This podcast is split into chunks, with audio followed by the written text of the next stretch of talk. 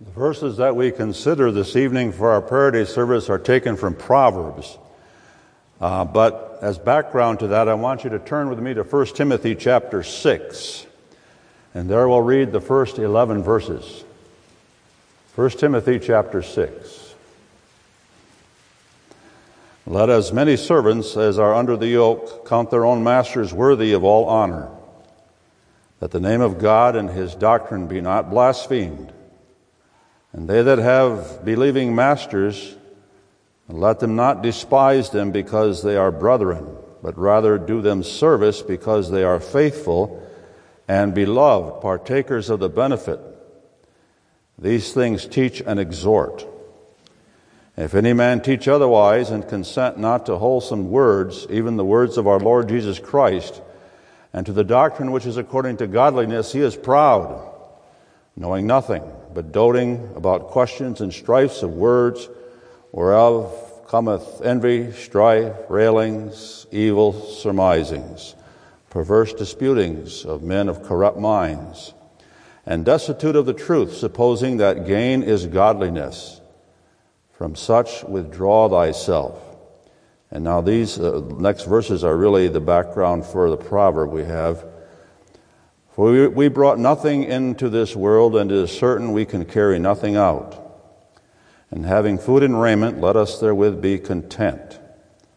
But they that will be rich fall into temptation and a snare, and into many foolish and hurtful lusts, which drown men in destruction and perdition. For the love of money is the root of all evil, which while some coveted after, they have erred from the faith and pierced themselves through with many sorrows. But thou, O man of God, flee these things and follow after righteousness, godliness, faith, love, patience, meekness. Now let's turn to Proverbs chapter fifteen.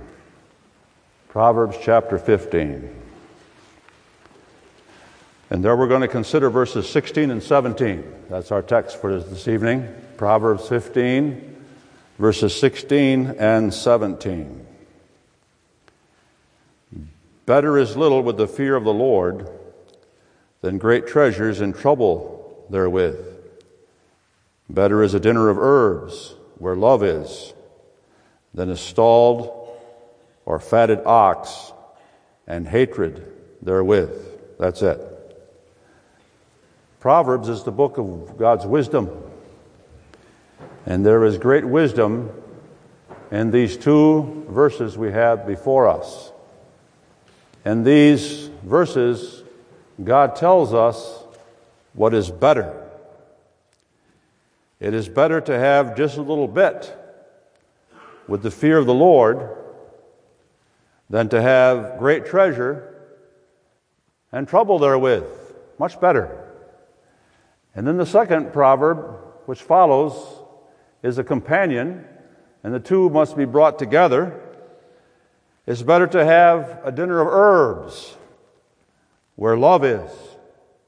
Much better than to have a stalled or fatted calf and hatred therewith. The wisdom set forth in these two proverbs is repudiated by many. Many consider themselves to be wiser than God. That's the nature of unbelief. Unbelief blinds us to the wisdom of God and leads us to embrace all sorts of foolish notions. The wisdom of this world, which is only folly, has an entirely different evaluation than we find here in this Word of God. Unbelief, in its foolishness and blindness, says this: it's better, better to have treasure, especially great treasure, even if there's trouble with it. And even if we have them in the context of hatred, it's much better, great treasure. And to have the fatted calf, much better than just a dinner of herbs. Even if in that dinner there's hatred and animosity at the table. Great treasure, good meat, Find food. Much better. Even though there's hatred and trouble with it. We consider the wisdom of God here tonight for our prayer day service.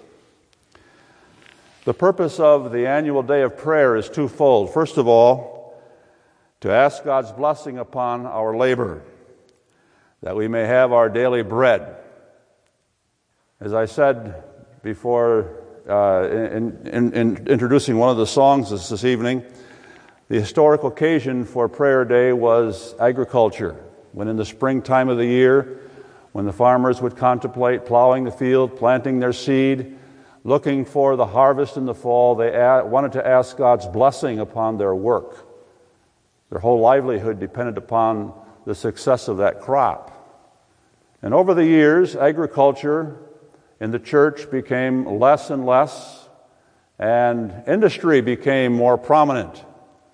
And so this day has come to be known as the prayer day for crops and industry, with the same purpose in mind. Pray for God's blessing upon our labors, that we may have our daily bread. But then also the purpose is to instruct from the Word of God the proper biblical view of labor. And that's what we have here before us tonight in this passage. We are told here, it is foolish to labor this year, any year, for great treasure. Those who have their hearts set upon great treasure as they go to the shop, as they do their business, as they maintain their business, will find with the riches they may be able to accumulate, they'll find hatred, and they'll find trouble, and they'll find misery. We must rather, according to the wisdom here of God, as we go about our work in the workaday world, as we prepare for work as young people in school and college, we must have one thing in mind. Whatever we do in our work, and this includes also the work of housewives and mothers in the home, we must do so in the fear of the Lord, with love in our hearts, love for God, love for our neighbor, love for our family. And no, we may not then attain great treasure, but we will attain that which is better. We will attain the joy and the peace of God's covenant. We will enjoy the intimacy of the friendship of God in Jesus Christ. And also, that will be broadened out into the joy of our family. And God will provide for our needs as we labor day by day with the fear of the Lord and love in our hearts. I call your attention to the fear of the Lord better than riches. We notice, first of all, a sharp contrast. Secondly, a divine evaluation. And finally, an important implied calling. A sharp contrast. The setting of these two proverbs together is two families, one of which is poor and the other is wealthy. Let's start with the poor family, in which there is the fear of the Lord and there is love. The proverb is quite descriptive of this family's poverty. They have only a little. And that word little means that which is scraped together. And so this is a family that has to scrimp and to scrape together to eke out a living. They got a little house. They got little money. They have little clothing and little way and far as material possessions are concerned. In harmony with that, on their table they only have a dinner of herbs. The word herbs refers to vegetables. This is a family that cannot afford meat, cannot afford the finer things of life at their table. Their table is only set with vegetables. And the word dinner here indicates a small, measured portion. Even though there's only vegetables for this family, there's not a lot of vegetables, just enough to satisfy the hunger of mother and father and the children. They only have a little. However, this family does have the fear of the Lord and love. First, the fear of the Lord. Fear is not used in the sense of dread fear, but in the positive sense of awe, standing in awe and reverence before the Lord God. The word, the proverb, therefore, speaks of a family, father and mother and children, who stand at awe before the Lord. Now, the word Lord here is all in capital letters, which is, in the Hebrew, the word Jehovah. And that's God's covenant name. To fear the Lord is to fear Jehovah as our covenant God. God establishes in Jesus Christ a beautiful covenant relationship with His people. That covenant is an intimate relationship of friendship and fellowship, in which He blesses them with all the blessings of grace. In Jesus Christ, He forgives their sins and takes them back and to be reconciled with Him. In Jesus Christ, He gives them a new life. In Jesus Christ, He becomes their intimate, close friend. They can walk with Him and talk with Him, and He cares for them and provides for them. They can turn to Him in every fear, in every situation. He provides for them. That's the name Jehovah. And those who have come to know the blessings and the joy of God's covenant stand in awe of Him. They see their sin. They're creatures of dust. And here the God of heaven has formed a friendship with them, an intimate friendship, eternally, overcome their guilt, transform them from the image of the devil to his own image. They're, they're, they're, they're in awe of Him. They fear Him. And since God's covenant is found in family lines, this proverb speaks of a family that fears Jehovah. In that connection, the Word of God also speaks of love in this family. This love is twofold. It is, first of all, the love of God. One who has the true fear of God in his heart loves God in adoration.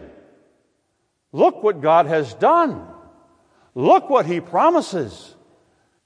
That produces love in the hearts of those who fear Jehovah. And that love is displayed in an earnest desire and gratitude to keep the first table of the law, not in their own strength, but in the strength of Christ, the covenant messenger. As they stand in awe of God in the covenant, in love they want to keep the first commandment. No, not have idols, not idols. Jehovah is my God. I don't want to worship God in a way that displeases Him, the second commandment. I want to worship Him as He tells me, in a way that honors Him. No, I don't want to take His name in vain. I want to confess His name, and I want to keep the Sabbath day so that I may be strong in my service of Jehovah God. I adore Him. I love Him. And as much as possible, I want to keep His commandments of love. But that love of the proverb is also love for the neighbor, love for each other. Those who live God, love God in godly fear will also love their neighbor for God's sake. And that love will be guided by the second table of the law. As they love their neighbor, they will honor father and mother in authority. No, they don't want to kill or seek revenge or hurt in any way. They want to protect their neighbor. They want to maintain marriage and love and not fall into adultery. No, they don't want to steal. They don't want to lie. They don't want to covet. They want to be honest and truthful to maintain the honor and well-being of their neighbor.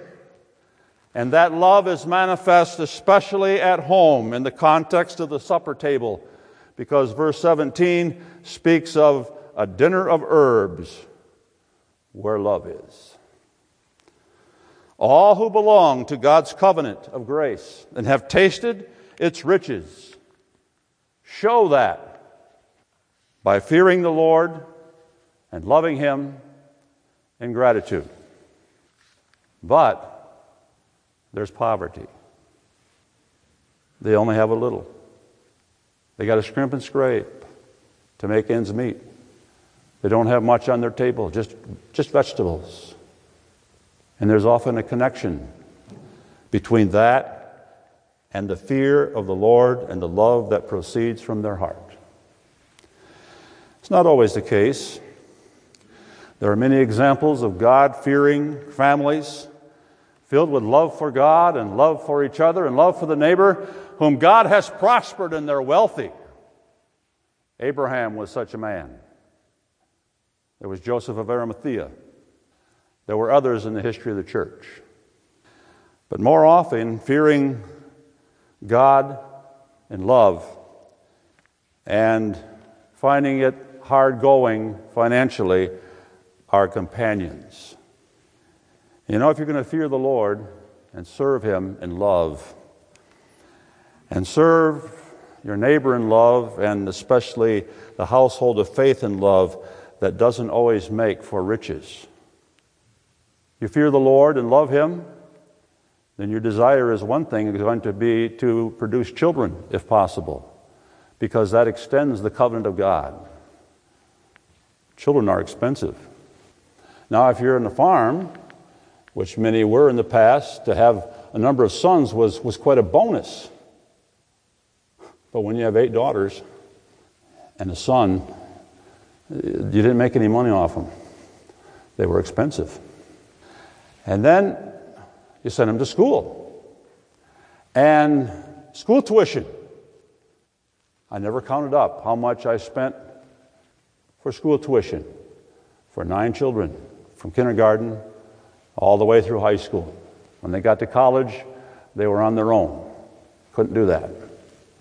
Although I will say, on the one hand, boy, we could have had a lot of fancy stuff. With that tuition money, we could go on a lot of vacations, but this was the best way I spent our money on our children. But it didn't make us wealthy, not material things. And then there's the support of the gospel. And there's caring for the poor and other kingdom causes. To live in the fear of the Lord doesn't condu- make it conducive to be wealthy. And then, the more faithful we are in serving the Lord in fear, the more likely we are to be persecuted, marginalized. That's been the case in a very severe way in many times in history, and still is in third countries. But even we, who will in the fear of the Lord be faithful to the Lord, know very well that job opportunities and career opportunities are limited. Over against this, the Word of God describes a family that enjoys great earthly prosperity, but in the context of strife and hatred. Let's look at this family's wealth. We read here of their treasure. And they have a great treasure. The word treasure here is a word that means that which is laid up in store, whether it's food or money or other possessions. So we've got somebody who has more than just their daily bread. They got things they, they can lay up for the future. And, and this treasure is great. They have a great deal of wealth. And mention is made how this family eats. At their tables are stalled or fatted oxen. This is an example of fine living that riches afford over against vegetables in small measures. So here's a family of wealth. They eat well, they live well, However, in this family, there are trouble and hatred. Let's take hatred first. In this family, this home of wealth, with all of its fine feasting, uh, there's a lack of love. The members of this family, the father, the mother, the children, they don't love the Lord. What they know of Him, they hate. They hate His Word. No, they're not going to go to church on, on the Lord's Day and waste a day listening to this nonsense. They hate His law. Don't do this, don't do that. Takes all the joy out of life. We hate it. We hate His covenant. And the hatred of God and who He is spills, spills over into hatred to others around them and hatred for each other. That always happens. If you're going to love your neighbor the way God requires and calls us in the law, you have to start with loving God. If you hate God and who He is and what He reveals about Himself, you're going to have hatred for your neighbor. Oh, there may be love, but on a, on a, on a lower level, a natural level. Even the animal world has love for its own, but it's a love that doesn't endure, endure much. It's a selfish love. I'm attracted to you, I want you because of what you can do for me. And that's a love that quickly fails, quickly, quickly grows cold. So this is not a covenant home we're talking about that knows the grace of God in Jesus Christ. This is an unbelieving home outside the covenant. And from this hatred arises trouble. The word trouble here has the idea of wild and confused disorder, extreme discord. And that's the inevitable result of hatred. Discord, disunity, upheaval of marriage, of family, of all society. But we're focusing now on a family at the table where there is hatred of God's rules and hatred for each other, and only a, a, a, a lower level natural love. You're not going to find honoring father and mother and those in authority. You're going to find rebellion. You're going to find murder in the form, at least, of hurtful words and revenge and anger. And faithfulness in marriage often doesn't survive long. And there's cheating and lying, stealing. And the parable emphasizes this disorder, especially in the home around the family meal. Discord between husband and wife, parents and children, brother and sister. What a commotion, what a mess. But they have wealth. They have great wealth. They're extremely wealthy. There's a connection between the hatred and strife on the one hand and the wealth they have on the other hand. Again, that's not always the case. It's not always true that hatred and strife are found in homes of wealth, but often it is. And that's because the wealth, wealth is more easily gained and maintained when there's no fear of the Lord. And where there is hatred. You know, if there's no fear of the Lord, then there's no sacrifice for the cause of the kingdom. Don't expect me to fork over money for the gospel. Don't expect me to fork over money for the Christian school and for the poor in the church. Huh, why do that? And if you're going to thumb your nose, especially at the fourth commandment, the Sabbath day, and the, the second table of the law, how to treat each other. And you're going to have idols in your life because you have no fear of the Lord. Uh, there's no persecution either. The world embraces you, gives you every opportunity. And then there is also little restraint on the part of those who have no fear of the Lord in their heart, nor love of God. Very little restraint from taking unfair advantage of the neighbor when you do your business, when you go to work, when you crawl up the ladder to your success. So there you have the contrast.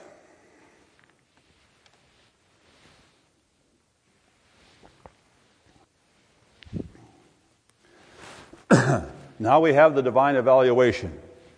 The Word of God places before us the question, which of these two is better? Is it better to fear the Lord and have love in your home, even though it means vegetables on the table and scanty living? Is that better? Or is it better to have wealth and fine living and fine eating, even though there's hatred and disorder and disruption in your home and family? All of us stand before that question.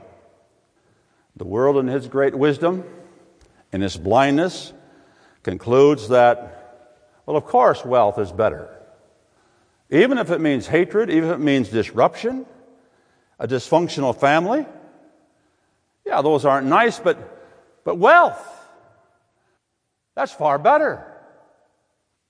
That's the world in their unbelief. Now the question is, we who are God's people, who say with the father who wanted Jesus to heal his son, who was demonic possessed, and he was asked, do you believe? He said, I believe, but help thou my unbelief. Help my unbelief. Are we in our unbelief sometimes caught up in the foolishness of the world and say, yes, wealth is better. Wealth is better, even though other things suffer? The word of the Lord before us gives us the wisdom of God. To fear the Lord and have love in our homes is much better, says God, even though it means poverty. And we ought to reflect a moment on that word better. The word better is a comparative form of the word good. This is good and that is good, but this has more good than this, so this is better. That's the idea. And good here is used in the sense of that which is good for us, that which provides true joy and meaning and purpose to man's life. And the idea here is that one of these is better than the other as far as the good it brings. And it's not as though they're almost equal, but one has a little advantage over the other. The idea is rather one far, far exceeds in goodness what the other one could possibly provide, so much so that this one here is not worthy to be compared to this greater good, not worthy to be compared. Underlying this evaluation of good are a couple of basic truths or facts of life. The first is this: earthly wealth and all of its fine living and all of the accolades it brings and all the honor it brings and all the power it may bring really doesn't satisfy, doesn't provide happiness, doesn't provide true safety. If all you have are earthly riches and earthly wealth and fine eating at your table and fine clothes, if that's all you got, you don't have much at all. That's not the key to happy living. That doesn't provide true security. And whatever happiness you have, it's cheap and shallow, and it doesn't last very long, because how long do you have earthly wealth? Well, how long are you going to live? Then your wealth is gone, isn't it? You're gone, it's wealth, your wealth is gone. No, that isn't it. And then if beside that, as you pursued it, you turned your back upon the Lord in hatred and hated your neighbor and took far and far unfair advantage, and there's trouble and confusion in your life with others, and especially in your marriage, in your home, You're a man who's miserable, a woman who's miserable. And if there's not a repentance from that, in the day that you die, there's the misery of hell.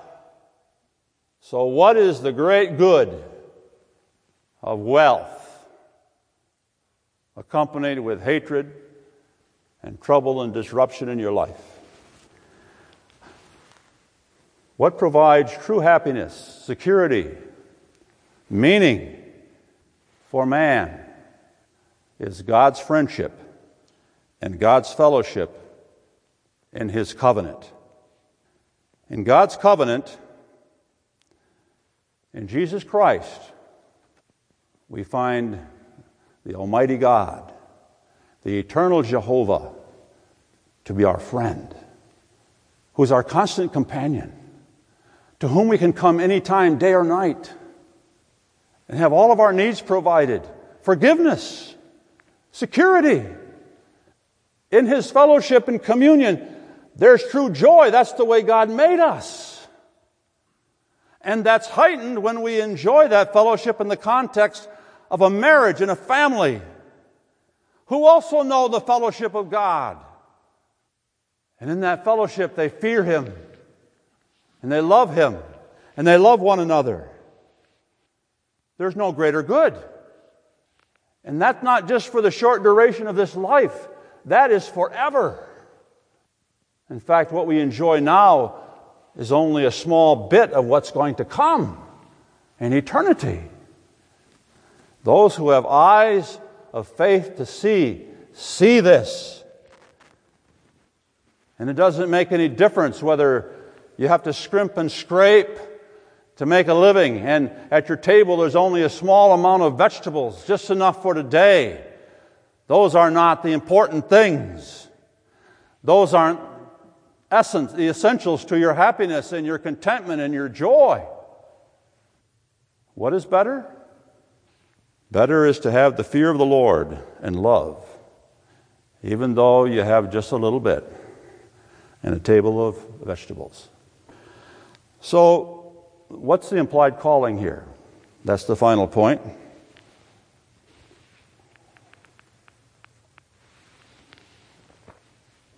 Mm-hmm. By the way, thanks for two glasses of water here, whoever did that. Let us seek after that which is better. How easily we get caught up in seeking that which is less.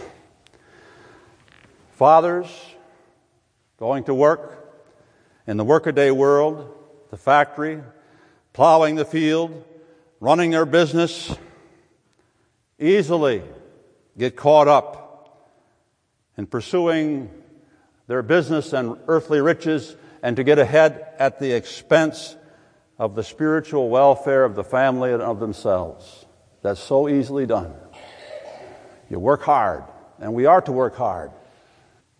But work becomes unbalanced because we're after, we're after more and more. We easily do that, and wives and mothers easily fall into the same kind of thing. Many mothers who ought to be home with their children are off working so they can live better. I'm not saying mothers can never work outside the home, but their first calling is to be keepers and workers at home.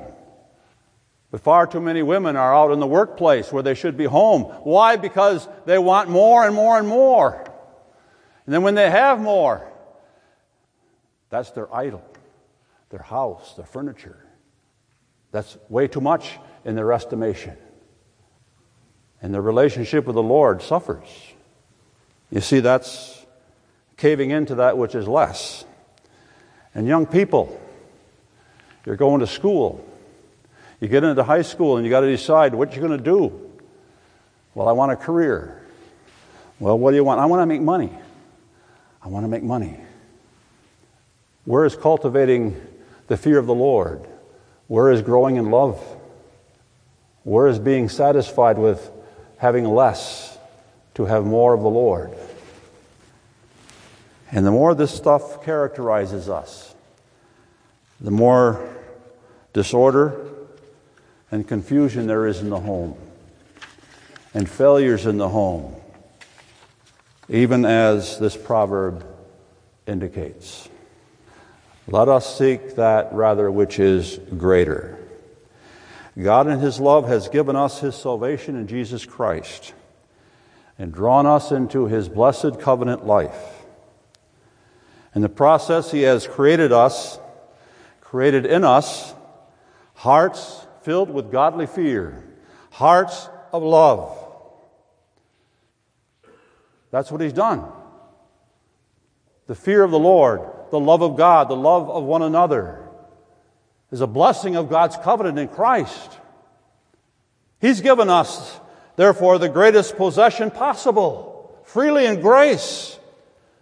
What a shame and disgrace should we neglect these great gifts and follow after that which is less and temporary at the expense of our relationship to the Lord and to our family.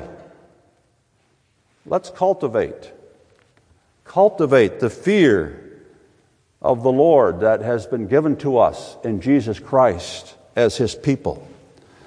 Let's grow in our love for the Lord and love for each other in that fear. Let's cultivate that by spending the proper time in the Word of God and coming to the house of God to worship and to hear the Word and, and to encourage one another in the fellowship of the saints. And parents, teach this to your children by word and example. This is all important. Grow in the fear of the Lord. Grow in love. And then, in that growth, go about your daily labors. As you go to work in the workaday world, as you prepare for work, future work as students, as you labor in the house as a mother,